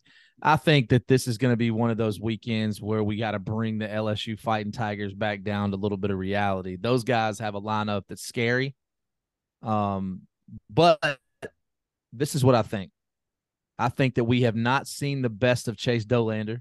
We have not seen the best of Chase Burns. The type of series that brings out the best of competitors like those dudes is going against a lineup that rivals a, a, a you know professional ball players. The pitching matchup I I, can't even believe this is even a, a you know a, a real thought. We'll get into this more, I'm sure, tomorrow on Chris's show. But the pitching matchup, the advantage goes to Tennessee. The depth of the bullpen and all that. Yeah, they got Paul Skenes. Shout out Paul Skenes. He's the man. But as far as pitching depth and the matchups, and I think we saw Tony V do it. You talked about strategy. I got to go with that. And what is the mantra we've always said? If I got to have pitching or hitting, give me pitching. That's all sure. cute and everything. And I just want to go ahead and say on the Paul Skenes thing because you know that uh MLB draft board and the predictions, LSU is going to be the first team, the first team ever to have because I looked it up. Oregon State 2017 had the number one and the number four draft pick. They will be the first team ever to have the number one and number two draft pick in the MLB draft. I got it up right here. They don't they don't got him as a number two right now. Chase Okay. Dollander's number two. That's cute, but Skenes is better than Doe. So That's not even remotely true when it comes to pitching. Just look at that. Look, we have years of evidence to show us Let's that both of them are high level pitchers. We only have and all we got it. We got him focusing on just pi- pitching. As Jay said, he's on the LSU nutrition and weightlifting program, which what they had at Air Force compared to that is absolute garbage. It is. It is. It is on. It is on. I love Doe. Sorry, his hair isn't going to save him in this one, What is what is them him being on a nutrition plan has to do with anything? bro. He actually said it on this episode. You weren't listening. He talked did. about how crappy they ate. He did talk about how crappy they ate, but I But mean, like I said, we've got years of evidence that show us that when it comes to, you can go look at Pitching Ninja, the breakdowns, the splits, all that. By the way, when Paul Skenes was playing against Air Force academies and all them naval academies and everything, Doe was doing it against the best conference in the world last year and this year. You act like he didn't come from Georgia Southern and play a year there too, bro. But we've seen Doe do this now for this is multiple years. This is All his right, second man. year doing it. Don't just don't unfriend me Thursday. ain't got to unfriend you. I mean, look, hey, check out these these. Did Paul Skenes not just lose last Friday night? No, he didn't. It- he don't got an L right beside his name. No, he don't. They Mm, lost in extras, bro. That's true. They did, but did they lose the Friday night game? Yeah. You don't think they could lose another Friday night game to a team that's better than Arkansas? oh my god, you just stepped into one that's completely different. Okay, moving on. No, I don't want to move on. Let's let's keep this going. Let's run We it back. gonna- hey, look, let me tell you what we're gonna do, Daniel Ball. Tell We're gonna go into Baton Rouge. We're gonna win that. Series. And now he's gonna say they're gonna go into bomb. I, I We're gonna go into that. Then we're gonna take it back home. We're gonna do what we always do to Florida and beat their ass. Then we're going to Fayetteville. We're taking that series. Then we're coming back home. Daniel Ball. We're playing Vanderbilt. And let me tell you what we're gonna do. We're sweeping them boys. They're going Nice. to South Carolina too. They're going to South Carolina, Vandy, Arkansas, LSU. They're gonna be oh, it's Florida. Oh my goodness. It's uh, it's high expectations in that Jowers residence right now. Look, man, you can't be scared of the moment. And Chase Dollander ain't scared of no moment, baby. Line up the pitching staff. And if you look me in the eyes and tell me the Tennessee staff, top to bottom, is not better than LSU, we're signing off of this podcast right now. Ain't no Christian Little in our bullpen, cuz. Right right now, closing wise, it's Garrett Edwards now, and Garrett Edwards got a better stat line than anybody in your bullpen, and I'll put I'll put money on it right now. All that you want. A better I didn't no, you're you're missing the point. Baseball guy, Daniel Ball. Are we talking about better pitcher or better stat line? Because there's a big fucking difference. And if you look at the bullpen for Tennessee, dudes that have done it, you telling me you would take that guy over Kirby and his mustache? Would I take would I take girls? Garrett Edwards? Yes. Garrett Edwards was hurt. He came back healthy and now You- he's absolutely ripping. you would take look at me, look at me. You would take Garrett Edwards over Camden Sewell. Yes. We've seen Camden do this years. Five years we've seen Camden do this. yes, and I stand right next to his That- dad every game. I'm sure. I don't give a shit him. about his dad. I'm talking about the pitching. We've seen Cam. Mm. Camden Sewell Somebody has just the didn't get welcome into. VIP. I don't I don't care about that. I'm talking about pitching. I don't give a shit about none of the personal stuff. Pitching. Camden Sewell has four years worth of SEC stats where the dude has a th- four to one strike to K to b- walk ratio. Daniel, what's the policy on carrying brooms into um the stadium so I can bring one to Randy Thursday since he won't be there Friday and Saturday? I just wanted to go ahead and gift it to him then. I mean, that's I ain't worried about no broom. This man just tried to tell me that a dude that's pitched in five outings is better than Camden Sewell, who has four years. Daniel, gi- give you're a judge. Who we taking? I mean, we're taking Camden because that's there's more. It's not just a flash in the pan. It's not just a matchup. It's consistently doing it over time. Like I think that Plus, That our favorite part, he's a Gator killer. He owns the Florida Gators. I think I think what it what it comes down to is it's eh, all the guy. Both of these teams have such good talent. Like you could make a case for you know one player being better than the other, or one team being better than the other, and then you flip the the numbers and look at something else, and you go, okay, well now I can see it the other way or the opposite way. Like the Look, only- LSU has the advantage. Well, The if it's- only- he's- the all only- right. Well, it's a, it- well, I just want to go ahead and throw the stats out for Mister Flash in the pan. Call it what it- whatever you want. Three and oh, 0.87 ERA with twenty four strikeouts to four walks. Yeah, I mean, my man has been electric since he came back from. I'm his not- injury. I'm not. no, no, nobody. I'm There's no, there's no doubting that. besmirchment of the other guy. That's my point. But Camden has years of this evidence. I, I love Camden. I think it's great that my daughter thinks he's the cutest baseball player out there, but he's not Garrett Edwards. no, he's better at this moment in time. He's better. The And dude has that- four years. And on that note, I'll go ahead and give you my pick for Virginia and Virginia Tech. Your, I mean, your picks are doo doo after the last two weeks. Arkansas and Virginia. My picks are doo doo doo doo. after Arkansas and pick, What? after picking Arkansas and Tennessee. Do Yeah, we have records here? Are we keeping track of this? we I'm should. not. be. Jim seems to be, I guess. He's calling my picks doo doo. Man, I was wrong. I was wrong against his team and Arkansas. Camden's pitched three innings this year. We going, we going on that. Just came back off. You keep injury. saying this year. I'm Jim. I know you I'm talking body of career. I, I got you, guy. Career. That dude is cold blooded. I like Camden. I love Camden. Just saying. Well, I got Virginia. I got Virginia over Virginia Tech. I do too. Jim, who do you got? I got Virginia. I just want to also say that Randy's got them severely underranked, but that's a whole nother story. Yeah, because I have him 11 and Jim has him seven. Like there's a giant leap. Yeah, because he Jim sure I got him in 23rd. He made sure to put Tennessee in front of him so they could be in the top ten. I'm going to explain this like I had to explain this to somebody earlier today. When you look at previous week's matchup, I'm not jumping a team that does like Tennessee had a sweep. They were already ahead of Virginia in my rankings. So I can't just jump Virginia because they had a sweep too and Tennessee had a sweep.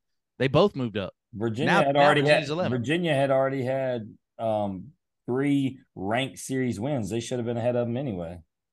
I mean, How many I- teams like right now when they played them they were ranked, but how many of those are ranked right now? Two of them One. are not ranked anymore. I get you. One of them is ranked now.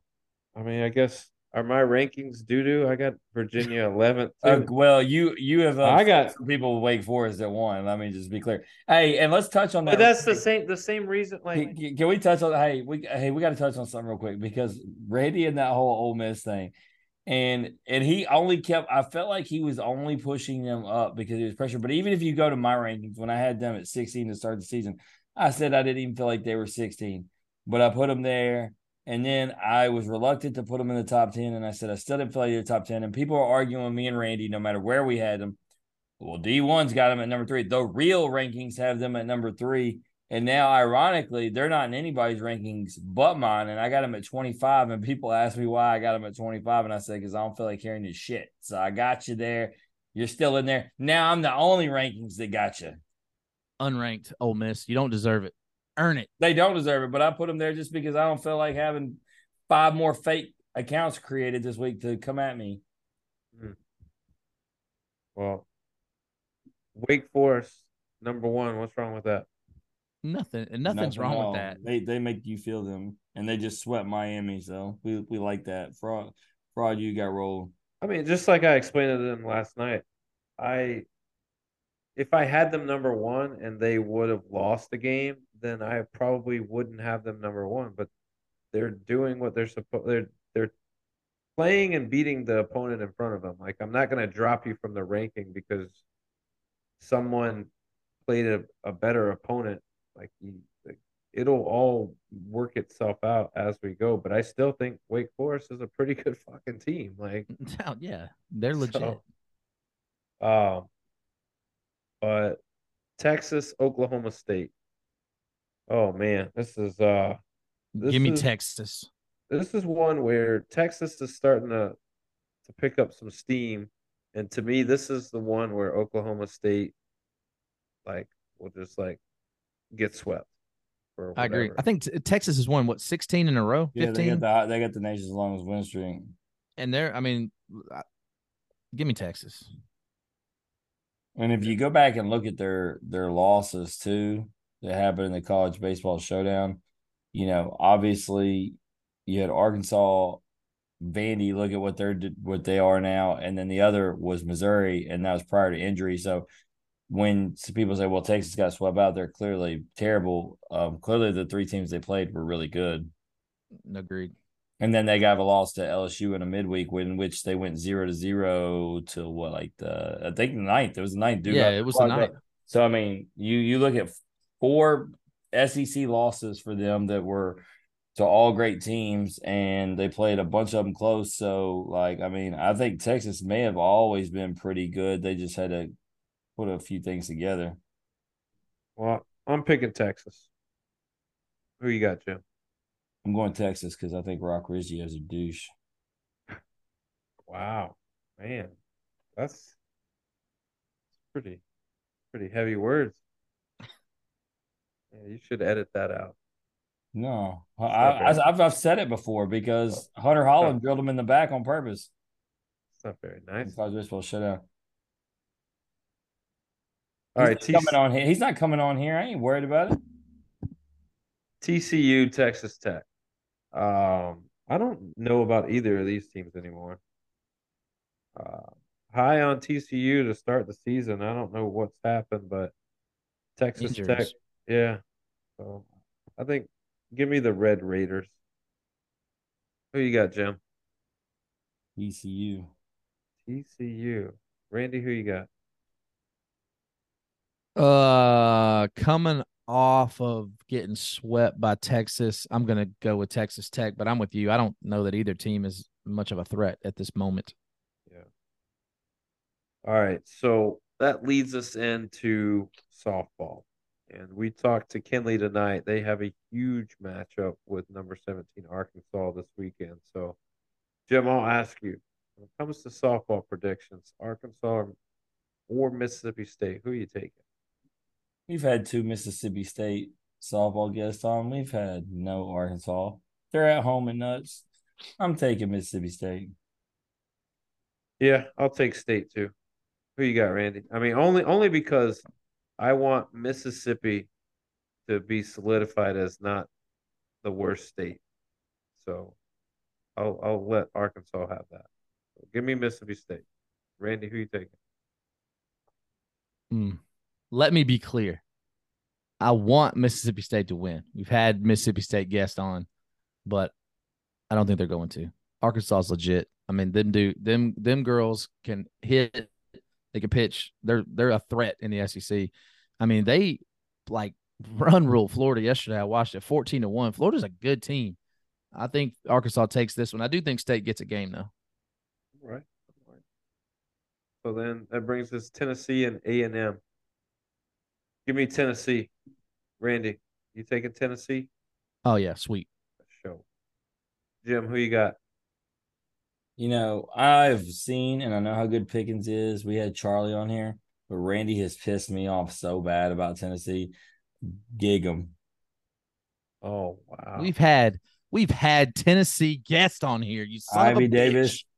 Bitch. We, dude, we've had two Mississippi State guests on, and y'all took Arkansas. What are you talking? No, about? he didn't. D- DB took Mississippi Oh, State. did he? Well, you did. Yeah. So why? you- You're the one yelling at me.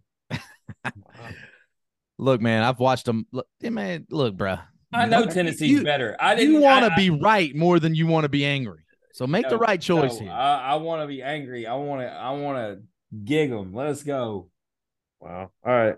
Texas, Oklahoma. Give me Oklahoma. That's silly. It's Oklahoma. There's not nobody. But it was a top ten range of uh, matchup. So I had Well, no, I agree with you. Like, I just think it's it's not even fair. Like, doesn't matter who Oklahoma plays. Yeah, Oklahoma.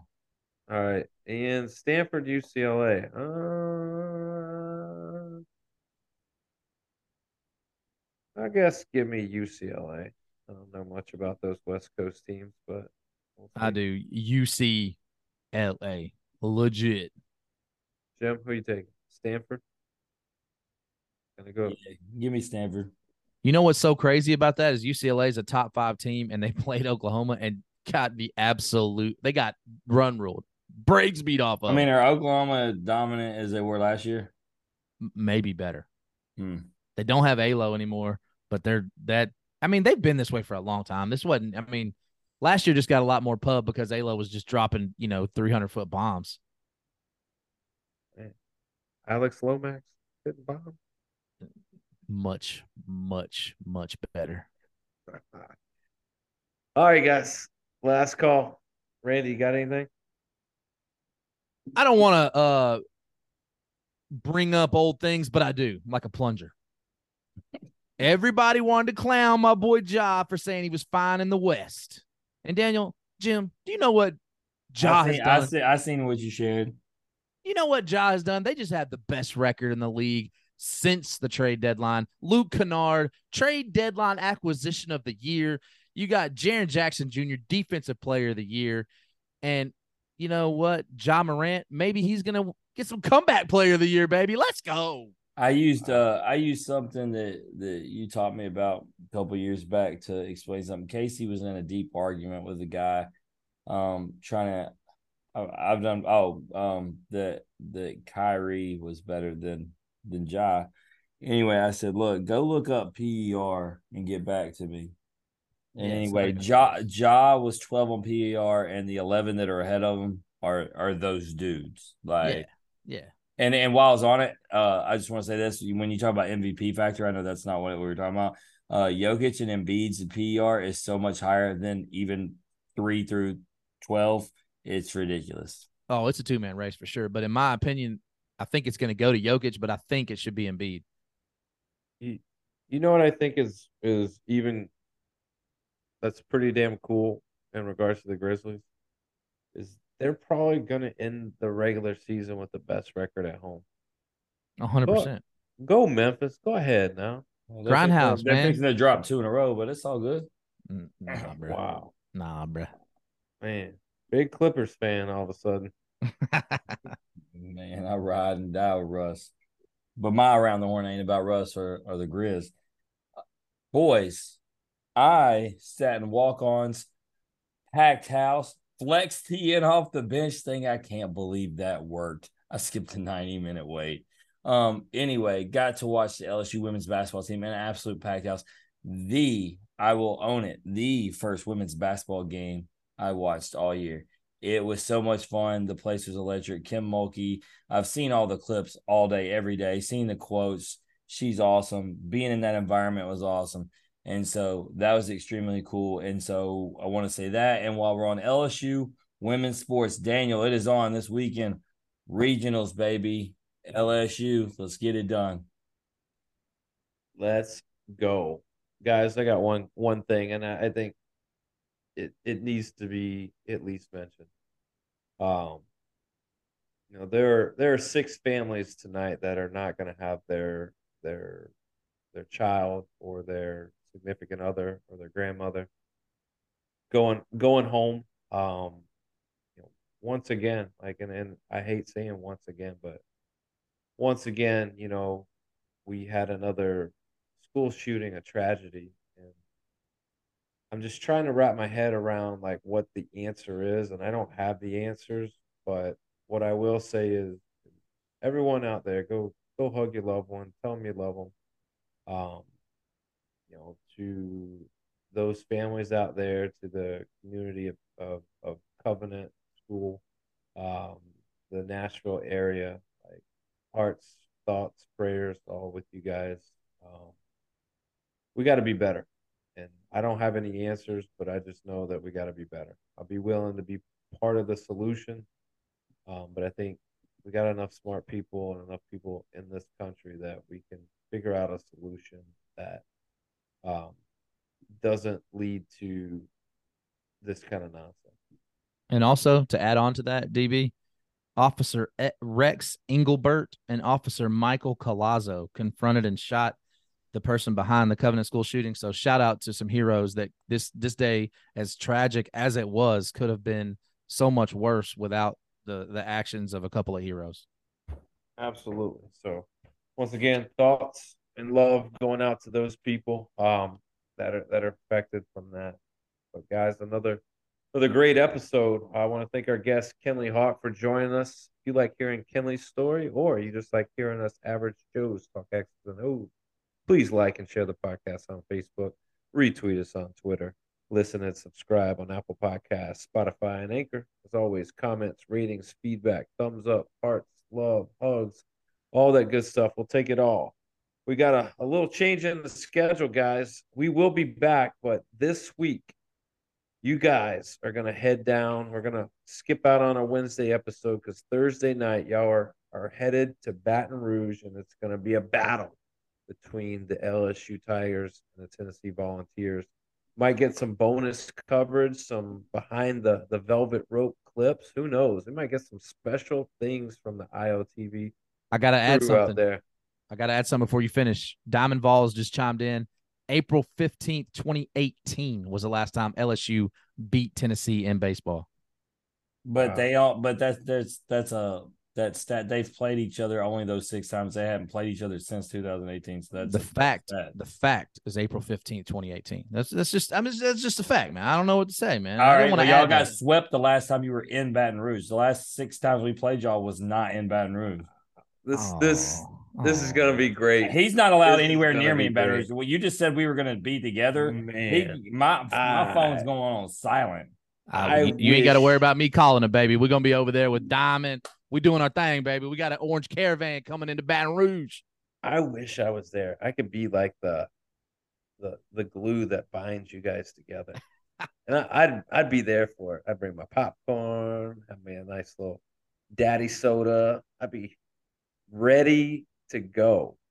But for everybody that doesn't want to hear this nonsense between these two guys that hopefully we'll get things settled this weekend. We will be back next Monday. We got episode 23. We're going to talk to Wake Forest baseball player Adam Cesare. This has been the In Off the Bench podcast. As always, remember strong body, sharp minds, grit and grind all the time. We're out. Have you heard about the guys over at Chinook Seedery? They are the only sunflower seed company that is taking the time to connect with college athletes and trying to help them build their brand. They have eight flavors from mild to wild with way less salt and no sandpaper tone. So check them out today over at ChinookSeedery.com.